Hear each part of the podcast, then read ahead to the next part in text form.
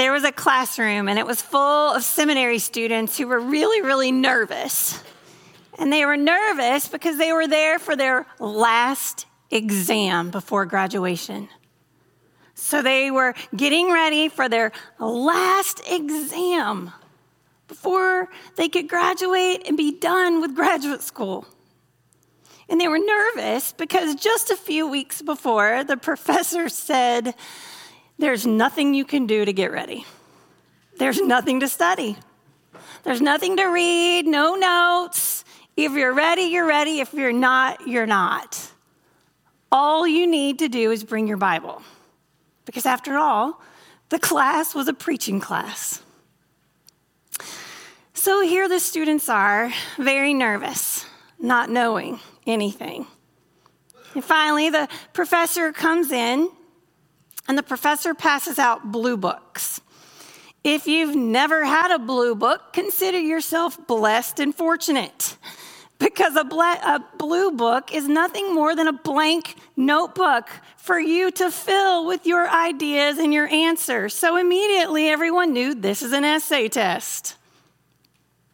And so when the professor passed out the blue books, the professor said, Here's the deal. You have three hours. You can use your Bible, and there's one question with three parts. If you were to give your very last sermon, if you are going to write your last message to the people, your very last sermon, what will it be? What is the text? What's your theme? And why? And you must have a very detailed outline. What is your very last message?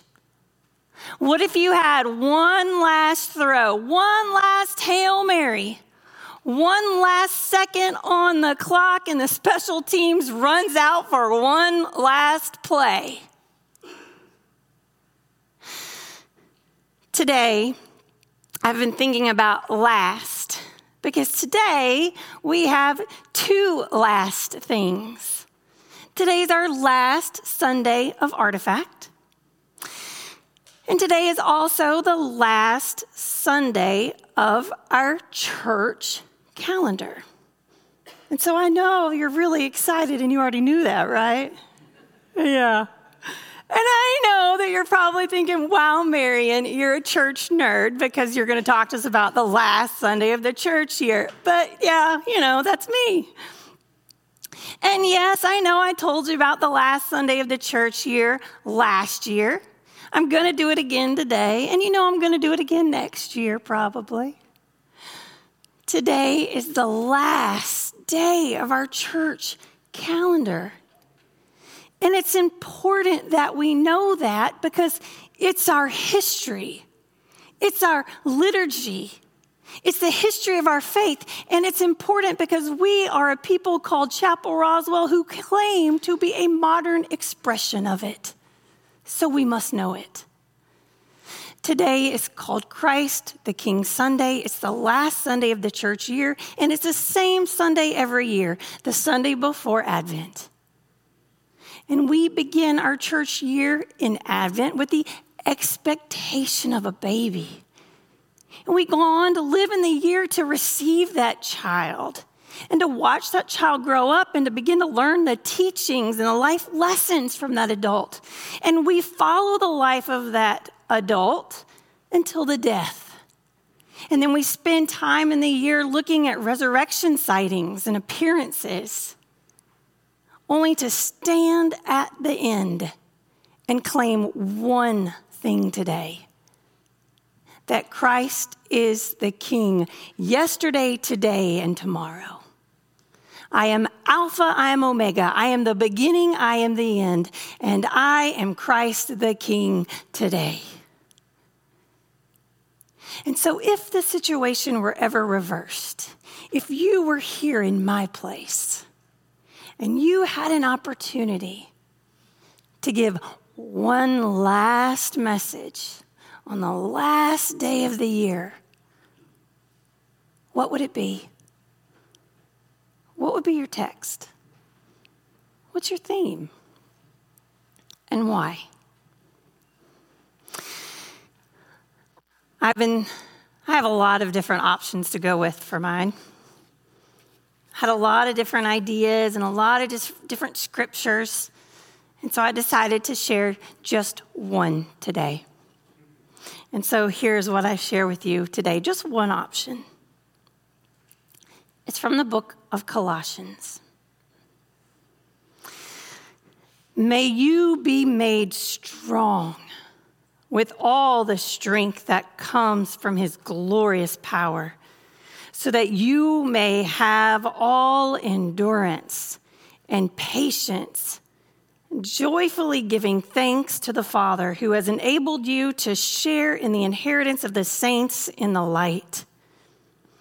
He has rescued us from the power of darkness and transferred us into the kingdom of his beloved Son, in whom we have redemption, the forgiveness of sins.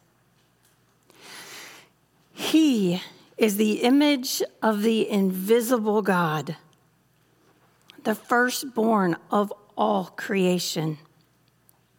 For in him all things in heaven and on earth were created, things visible and invisible whether thrones or dominions or rulers or powers, all things have been created through him and for him. He himself is before all things, and in all things, in him all things hold together. He is the head of the body, the church. He's the beginning, the firstborn from the dead so that he might come to have first place in everything. For in him all the fullness of God was pleased to dwell. And through him, God was pleased to reconcile to himself all things, whether on earth or in heaven.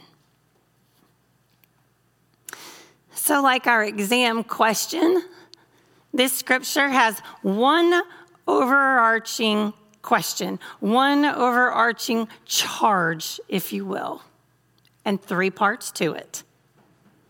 And the overarching message is may you be made strong so that you may endure the world with joy and with patience. And the three parts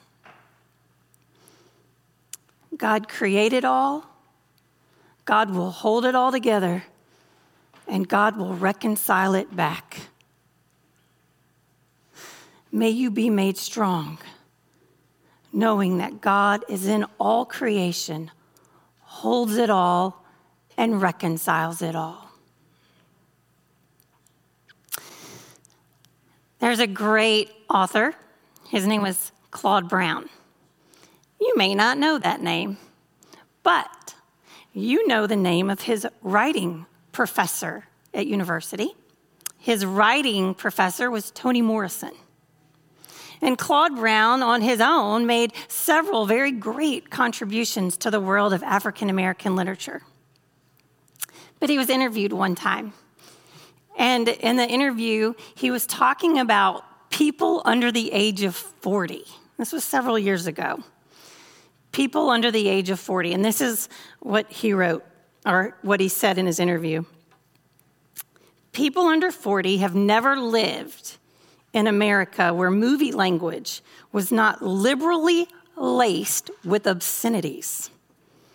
He said that profanity is rapidly replacing English as the language of American people. Most people don't know it, but profanity is the language of violence. He said, People say words can't hurt you, but they can. Words can dehumanize.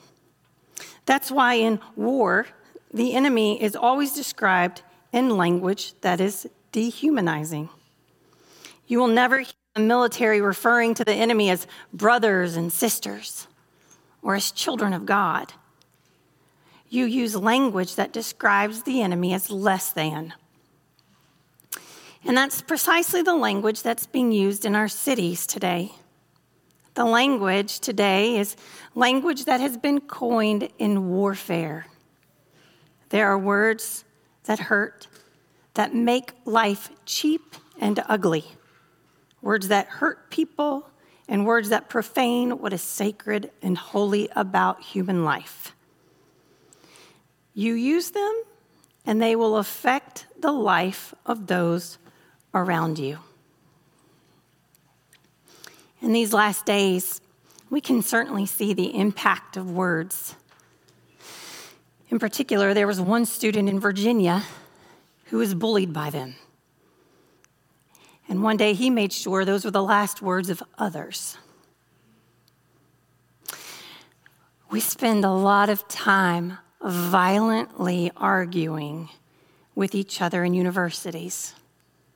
We spend a lot of time violently arguing with people at work. And we spend a lot of time violently arguing with people in church and in home. And as a result, people are dying. People are leaving, and people are forgetting. I wonder what if we had the opportunity for one last message? What difference would that make?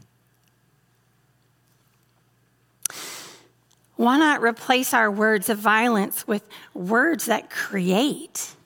And words that unify and words that build up and words that weave together all these incredibly different perspectives to make something brand new that we don't know about. Why not use our words as a sense of peace and empathy and compassion and reconciliation?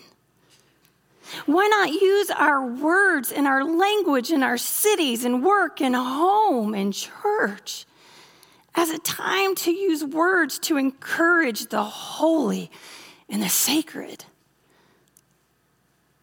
Because that's exactly what the letter writer of Colossians does.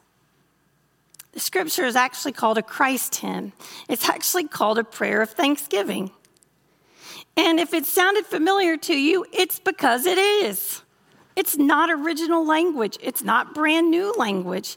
It's language that's been taken from the Jewish wisdom literature.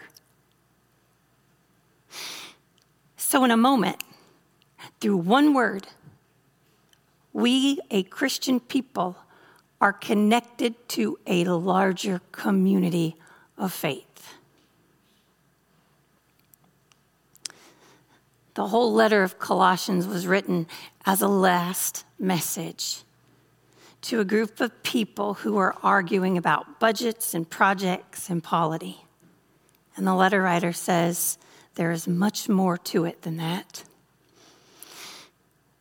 In fact, the letter writer insinuates that we use our words to put limits on things that we use our words somehow to create blinders and we put boundaries on a faith and we begin to look up from it and see people and things and events and situations and we begin to put them with our words into our boundaries and we begin to control them and we begin to judge them and all of a sudden we result in prejudice and hate. When really the intent of Scripture, of Christ the King, is to help us enlarge the horizon. It's to help us expand the worldview. because we as a people of faith may not have the words. They're inadequate to express this amazing theology we have, which is to be made strong in the faith, knowing no matter what we endure, Christ created all, holds it all, and reconciles it back. And so when we find ourselves in situations that are hard, when we find ourselves with events that do not make sense, and when we find ourselves with people that do not agree with us, we find ourselves in this emotional place, not knowing what is next. That we know that God created all, holds it all, and reconciles it back. Somehow knowing that God is the Alpha and the Omega, the beginning and the end, that Christ is King today, helps us discover a new vocabulary tomorrow. Knowing our history is incredibly important because it helps us discover a new way. And that's been the whole point of Artifact. The whole point that we have done is to take elements of our history and learn about them in new ways. And so it's in that spirit that I invite Larry Hunt to come up and join me. We have a little demonstration to close out our series of Artifact. And while he's here getting ready, I'll just remind you a little bit of the artifacts that we have learned about. We've spent time learning about the history of our music. We've spent time learning about the history of our stained glass windows here in chapel. We've even learned about what we do in worship and outreach and community here. And we learned about the Dead Sea Scrolls, which is incredible. And so, in a sense, We've been taking things of the past, we've been taking different elements of the past and sh- reshaping them into something new and useful and different. And so, with that, I'll turn this wonderful light on so you can see a little bit more of our demonstration. You know, we often think of life is good. And it is. Life is beautiful, like this beautiful Jefferson cup that I have here. But we all know, or if we don't know, we will know sooner or later, that bad things happen to good people. You know, we hit, get hit with this and that. We lose a friend. We have problems with our job. Maybe we even lose our job.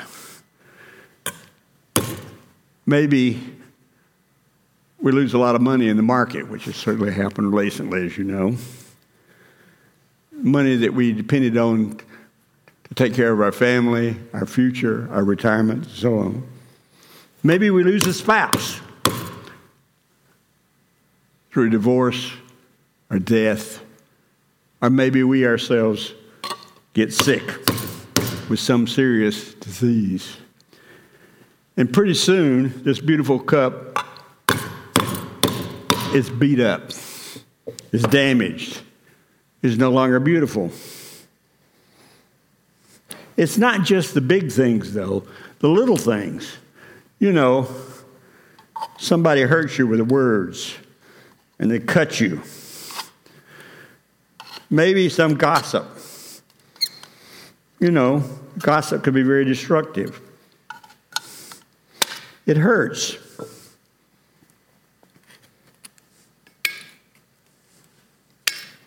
Cut by cut by cut.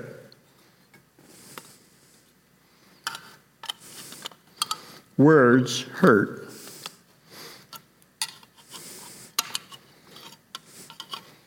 Maybe we lose a friend. Maybe it's our fault. You know, Maybe we said something we should have said. Maybe we weren't as kind as we should be, Not as loving. not as understanding.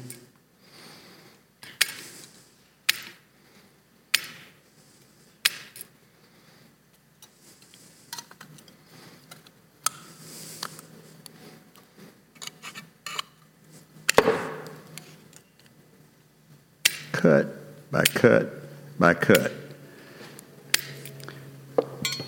But you know,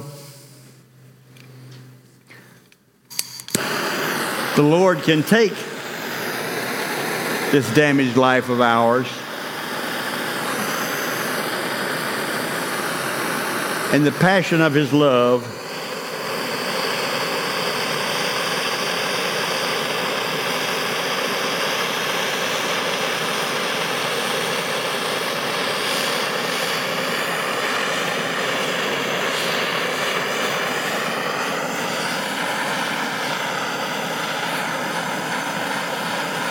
can melt away all those damaged, hurt,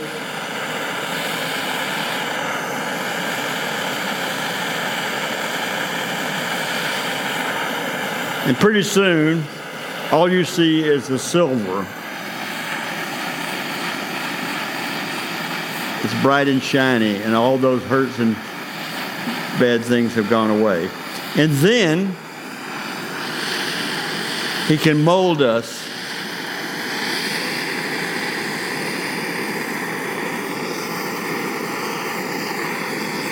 To be more like Him.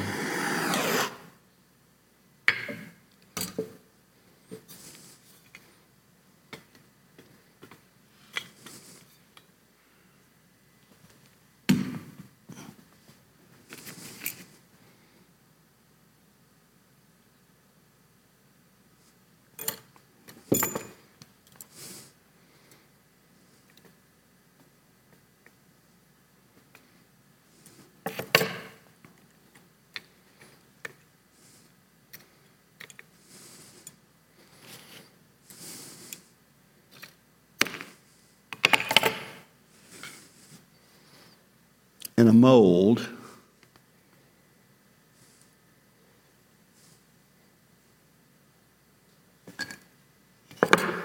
And now,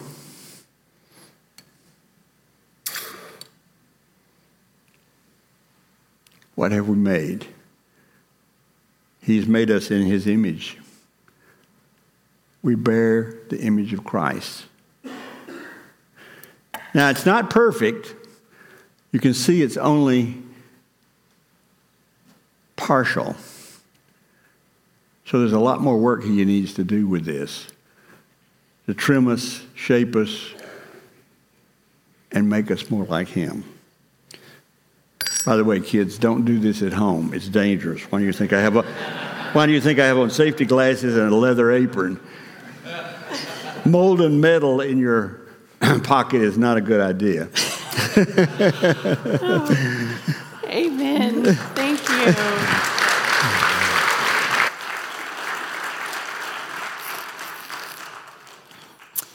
I actually have samples of this cross that Larry just made. One of them he made just with me um, about a week ago. I will pass this one around during our song too, that you can hold it and feel it. But now join me in a moment of prayer. Gracious Lord, today as we pray, there are many things on our minds, and so we ask you to take them all. And while we put them in our own words, we ask that you translate them into prayers of action and service and thanksgiving. Make us into something new, make us into something useful, and make us into something that someone else gets to discover in them. This week, we are so grateful for the many people in our lives, those that have taken time to care for us, those that have taken time to feed us and to love us. May we return that to others. May we return a level of compassion that we have received. Be with those in hospital rooms. Be with all those in places they do not call home. May they be flooded with memory that brings them joy. May you be with those who are grieving are worried or anxious. And may they look for traces of you holding them together. And Lord, connect us all into places of this world so that we may be the ones rejoicing every day. So that when the sun rises, we are the ones to say, Be with us. And when the sun sets, we are the ones to say, Thank you. Amen.